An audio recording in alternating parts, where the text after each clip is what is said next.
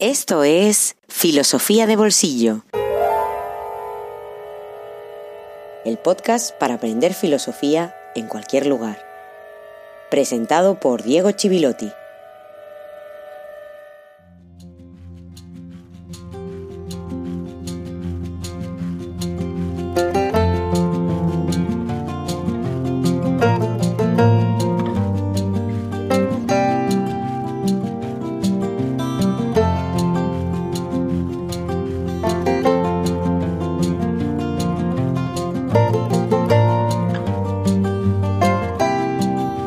Buenos días, buenas tardes, buenas noches y feliz jueves filosófico número ochenta y cinco, número dieciocho ya de esta tercera temporada que avanza gracias a personas como David Oliva. Muchas gracias, David, este episodio va para ti, así que espero que sea una buena recompensa tanto este como los anteriores y los próximos que van a venir. Hace unos días recibía en Instagram un mensaje de Jorge, un mensaje que me hacía pensar y que, por lo recurrente que ha sido a lo largo de esta aventura llamada Filosofía de Bolsillo, me gustaría compartirlo con vosotros. Él decía, quizá puedas darnos un consejo en el podcast para llevar de manera sana, hablando emocionalmente, esa búsqueda y hambre de conocimiento, ya que también he encontrado un mundo frío, real, honesto y hasta cierto punto solitario. El ser conscientes de nuestra mortalidad y la condición humana a la que estamos sujetos, incluso dudar de nuestra existencia misma, es un golpe duro. En fin, el mensaje habla por sí mismo, pero quería traerlo a colación de todo lo que estamos hablando también respecto a Kant, porque como muchas veces he dicho y he propuesto, y lo he propuesto porque así es como lo vivo yo, al final no se trata de una receta o una fórmula que se pueda aplicar a cualquier individuo, a cualquier forma de existencia, sino que uno no puede ir más allá de compartir su propia experiencia.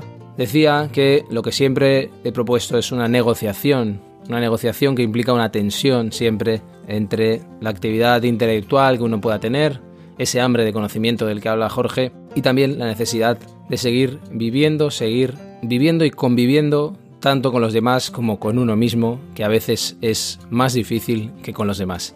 Mi propuesta es esta, es una propuesta modesta, la de negociación, porque siempre está sujeta a cambio, no existe una única solución y se mantiene en una dialéctica constante entre uno mismo y el mundo. Como sabéis y como he dicho, muchas veces no creo en las recetas, y menos aún en esas recetas que intenten alejarnos de esas preguntas gracias a las cuales podemos desarrollar nuestra condición humana, que es una condición precaria, pero al mismo tiempo necesaria, e implica cargar con ella, cargar con ella en lo bueno, en lo malo, en lo terrible y también en lo bello. Así que vamos a seguir alimentando esa búsqueda, en este caso bebiendo del pensamiento de Immanuel Kant.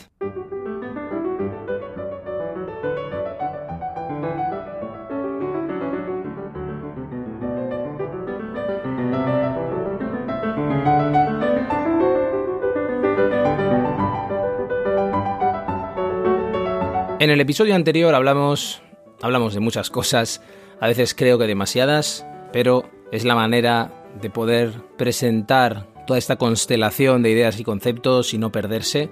Hablamos, decía, del espacio, el tiempo, la geometría euclidiana, el papel que tiene el espacio euclidiano en la teoría del conocimiento kantiana, y también hablamos de la física, del a priori matemático y de la trascendentalidad del mundo, de la estética trascendental, de la analítica trascendental dedicadas al conocimiento científico, esas dos primeras partes de la crítica de la razón pura, y de esa intuición fundamental que son los conceptos no empíricos que hacen posible la experiencia, que hacen posible los conceptos empíricos. El espacio como condición de posibilidad de la intuición empírica. A partir de hablar de esa intuición trascendental, pusimos en relación la teoría del conocimiento kantiana con una física que ya no es la física newtoniana, sino la física moderna que se desarrolla en diálogo crítico, por supuesto, con las anteriores. Y cómo la relatividad, por ejemplo, relativizaba de algún modo la crítica de la razón pura, a partir de esas implicaciones filosóficas que son interesantísimas, que son muy profundas y que no tenemos tiempo de tratar ahora mismo, pero que también hablan de la actualidad de Kant y de su teoría del conocimiento. porque todavía nos sirve para poder dialogar de forma crítica con lo que ha sucedido después. En el fondo, lo que estuvimos haciendo es ver todos esos problemas que exceden la crítica de la razón pura para poder analizarla con mayor profundidad. A partir de ahí nos queda hablar de la trascendencia y de los confines de la razón, retomando y recopilando todo lo que hemos dicho hasta ahora. En definitiva, con todo lo que hemos dicho en los últimos episodios, Kant nos está diciendo también que debemos renunciar a un conocimiento teorético de nociones como Dios, el alma, la libertad. Todo eso no pertenece a la razón cognoscitiva. Eso quiere decir que no pertenecen a la razón, que quedan expulsados o arrojados al mundo irracional. Ojo, no quiere decir eso, porque al mismo tiempo Kant no está diciendo que toda la razón es cognoscitiva. Precisamente por eso escribe tres críticas y no una. Escribe la crítica de la razón pura, sí, pero además escribe la crítica de la razón práctica y la crítica del juicio. Esta última está dedicada a aquel ámbito que hoy en filosofía pondríamos en el departamento de estética o colocaríamos en la estantería de estética en una biblioteca. Y para entendernos, la reflexión sobre la obra de arte, o mejor dicho, sobre el juicio estético, se trata también, entre otros temas, en esa obra. Ese juicio para el cual no hay ningún acuerdo racional. Es un reto, de hecho, para la razón, como veremos. Espero que podamos llegar a ver. Porque cuando se trata de juicios debe haber objetos de confrontación, mientras que en la razón pura, la objetividad es la que nos va a decir qué juicio es legítimo o no lo es.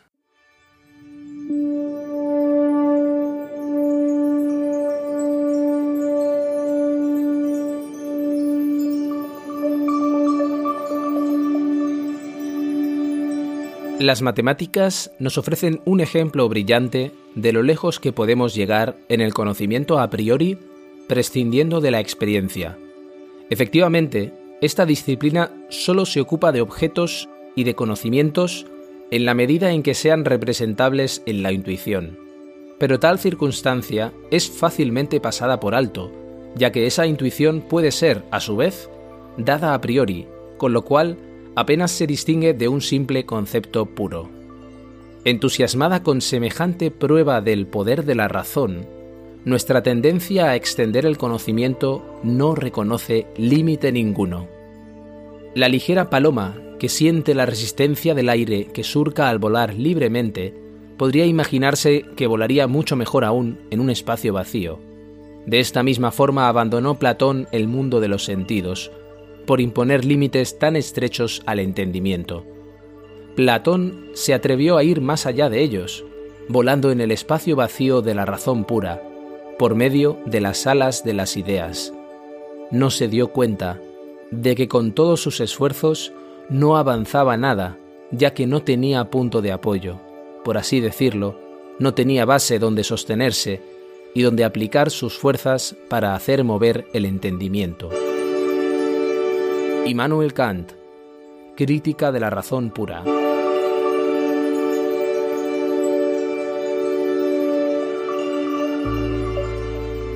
Más allá del varapalo a Platón, tan adornado literariamente, Kant está utilizando una pequeña metáfora, y hay que aprovecharla porque son cientos de páginas sin una sola imagen literaria. La matemática es un acicate para la especulación. Eso nos está diciendo. La matemática no tiene nada de empírico y funciona, y anima a los especuladores. Pero como decíamos, la matemática nos permite hablar de objetividad, y Dios, el alma, la libertad, no nos lo permite. Esa ligera paloma que siente la resistencia del aire es la razón, mientras que la resistencia del aire es la intuición empírica. El concepto quiere acceder a su ser, a la libertad, el cosmos, pero la intuición empírica es lo que le frena. Necesitamos esa resistencia que nos da la experiencia sensible. No se puede volar en el espacio vacío de la razón pura. Aquí está la especulación y el desvarío de la metafísica para Kant. Entonces, ¿por qué la razón se precipita tanto hacia la aporía, hacia la contradicción? Pues lo hace porque la matemática nos empuja a creernos capaces de esa especulación, por su tendencia a la ilusión, porque nos empuja a preguntarnos sobre cuestiones que responden a una tendencia al absoluto.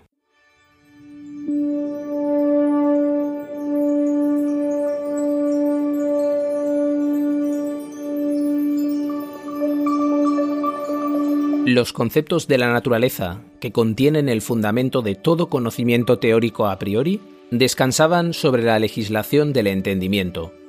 El concepto de la libertad, que contenía el fundamento de todas las prescripciones prácticas, no condicionadas sensiblemente, descansaba sobre la legislación de la razón.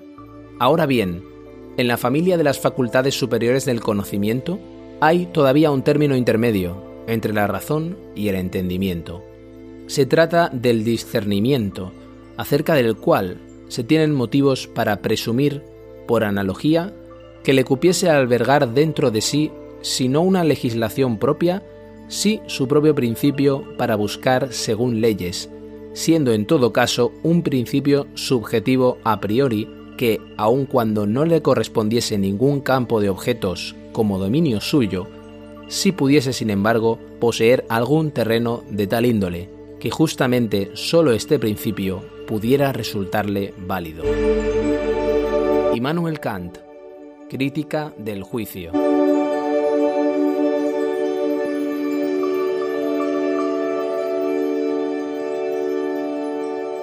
Kant va a continuar diciendo que todas las facultades o aptitudes del alma pueden reducirse a tres: la facultad de conocer, el sentimiento de placer y displacer y la facultad de desear. Y además que entre la capacidad de conocer, cuya facultad es el entendimiento, y la capacidad de desear, cuya facultad es la razón, está el sentimiento de placer, que se corresponde con el juicio. El juicio, o discernimiento, como dice en esa traducción, la Urteilskraft, la capacidad de juzgar, es la facultad de pensar lo particular como contenido bajo lo universal, es decir, la ley o el principio. Dar razón de la subjetividad, procurar, contra lo que decía Aristóteles, que haya ciencia de lo particular, que podamos razonar sobre ello. Eso es lo que procura la estética como disciplina desde el siglo dieciocho. Eso es el juicio estético. Dado lo particular, en el caso del arte, una obra particular, una expresión particular, e encontrar lo universal. Por eso también será importante para la historia de la reflexión sobre la belleza, sobre lo bello, como aquello que despierta nuestro sentimiento de placer y displacer de forma necesaria, sin ningún interés. Y por eso también, en la crítica del juicio, la experiencia estética pone en peligro todo el sistema que nuestro filósofo de Königsberg había construido. Pero por ahora no abramos esa puerta. Un libro en el bolsillo.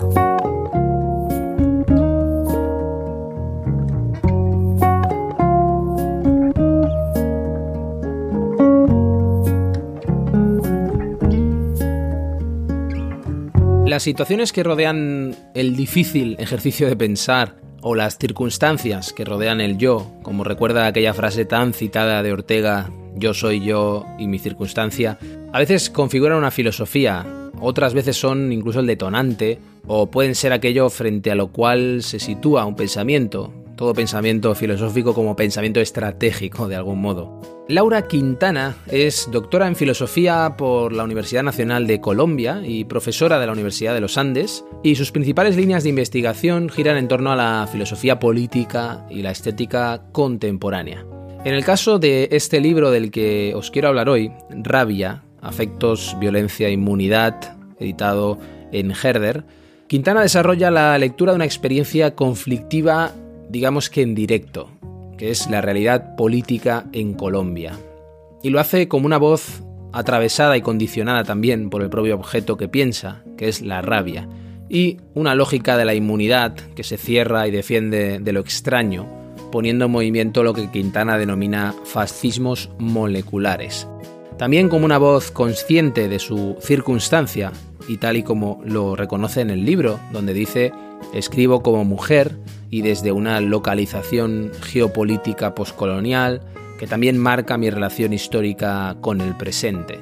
Quintana centra su análisis en un afecto, en la rabia, que solemos pensar desde la subjetividad, pero matiza la dimensión semántica desde un enfoque relacional y teniendo en cuenta una elaboración creativa de la rabia.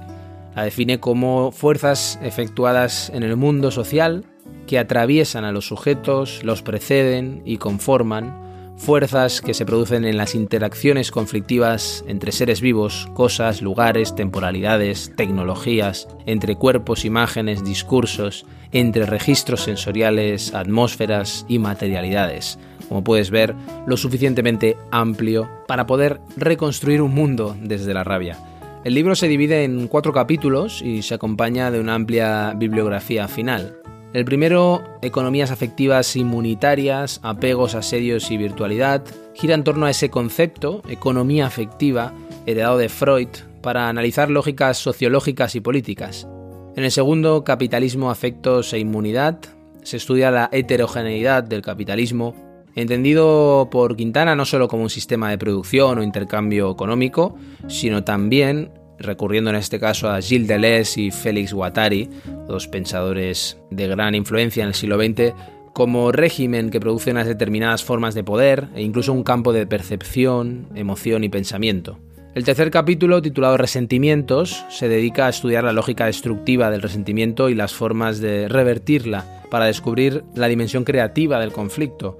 Todo desemboca en un último capítulo que se llama Rabia política, en busca de una interpretación emancipatoria de la rabia, capaz de abrir el campo de lo posible para transformar el mundo, que es finalmente el horizonte de este texto. La autora marca distancia constantemente frente a la hermenéutica de la sospecha, la crítica de la ideología, es decir, todos aquellos autores que interpretan el mundo siempre desde el punto de vista de una estructura que se erige por encima de los fenómenos, y también frente al académico racionalista. Se trata de un trabajo académico este de Quintana, por supuesto, es un trabajo académico en forma y contenido, pero se distancia de él en la medida en que apunta a transformar el campo social y asume el conflicto. Rabia tiene a mano constantemente la acumulación y proyección de la rabia política que todos hemos podido experimentar o visualizar a través de los medios de comunicación, tal y como se ha materializado además últimamente en distintos países de Latinoamérica. Y de la misma manera, la posibilidad de transformar las sociedades a partir de la plasticidad de los afectos, especialmente urgente en tiempos como el nuestro de desaliento y de peligrosa despolitización. Esto lo hace de muchas maneras, con especial atención a la recuperación del vitalismo filosófico, que aún no ha aparecido en el podcast, pero que tiene mucha importancia para el pensamiento contemporáneo y que tiene su origen en el pensamiento de Friedrich Nietzsche. Es sin duda un trabajo de profundidad, muy operativo, creo yo, para entender los resortes y matices de muchos de los fenómenos sociopolíticos, inexplicables si los leemos desde las distintas agencias de propaganda y desinformación que nos asedian a diario.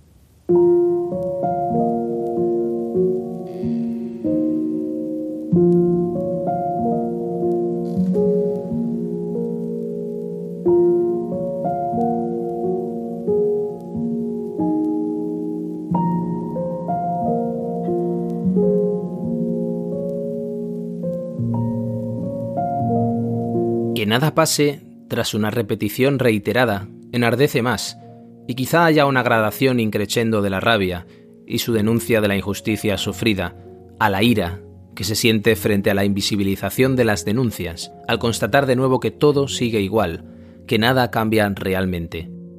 En distintas actitudes cotidianas y en decisiones políticas producidas en diversas latitudes son visibles formas de rabia, miedo, odio, resentimiento, en redes sociales y en decisiones electorales, en espacios cotidianos rutinarios y como respuesta a crisis inesperadas. La gente expresa su insatisfacción hacia aquello que percibe como rechazable y amenazante. Personas migrantes estigmatizadas, formas de vida asumidas como degeneradas, figuras públicas satanizadas, sujetos que se culpabilizan de un contagio inminente.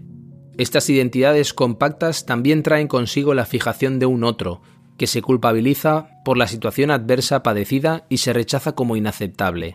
Ellas producen entonces estigmatización. Este tipo de identificaciones estigmatizantes también puede vincularse con fenómenos de violencia que se dan hoy en día en diferentes sociedades.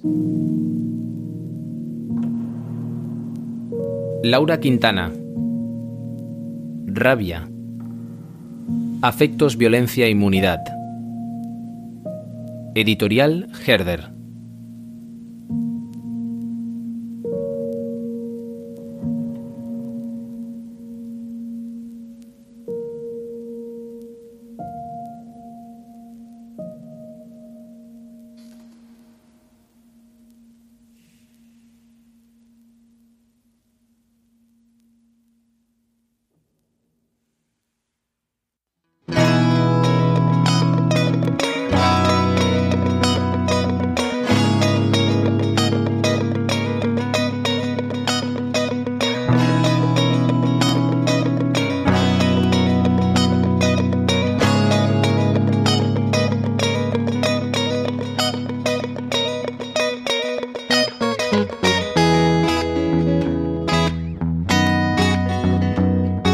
Filosofía de Bolsillo existe gracias a ti.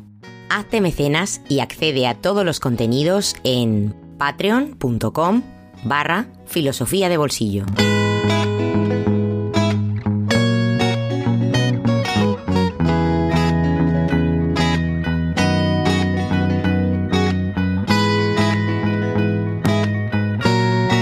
Y así terminamos este episodio número ochenta y cinco dedicado a David Oliva. Este episodio que nos ha permitido echar un vistazo a la trascendencia, a los confines de la razón y también a los límites y las posibilidades de ese sistema que venimos analizando, que venimos estudiando en los últimos episodios, el sistema kantiano, y abriendo por fin las puertas a otros aspectos del pensamiento de Immanuel Kant. Gracias a todos los que apoyáis este podcast, gracias por estar una semana más. Si nada extraño ocurre, la próxima semana habrá directo. Y si ocurre algo extraño, de todas maneras, habrá episodio, porque Filosofía de Bolsillo no tiene ninguna intención de detenerse. Al menos tenemos que completar la imagen de Kant, una imagen que siempre será parcial, siempre estará sujeta a ampliaciones, a revisiones, pero que es una imagen lo más rigurosa posible y lo más clara posible de sus ideas y de su pensamiento. Será a partir de la próxima semana aquí en Filosofía de Bolsillo. Hasta muy pronto.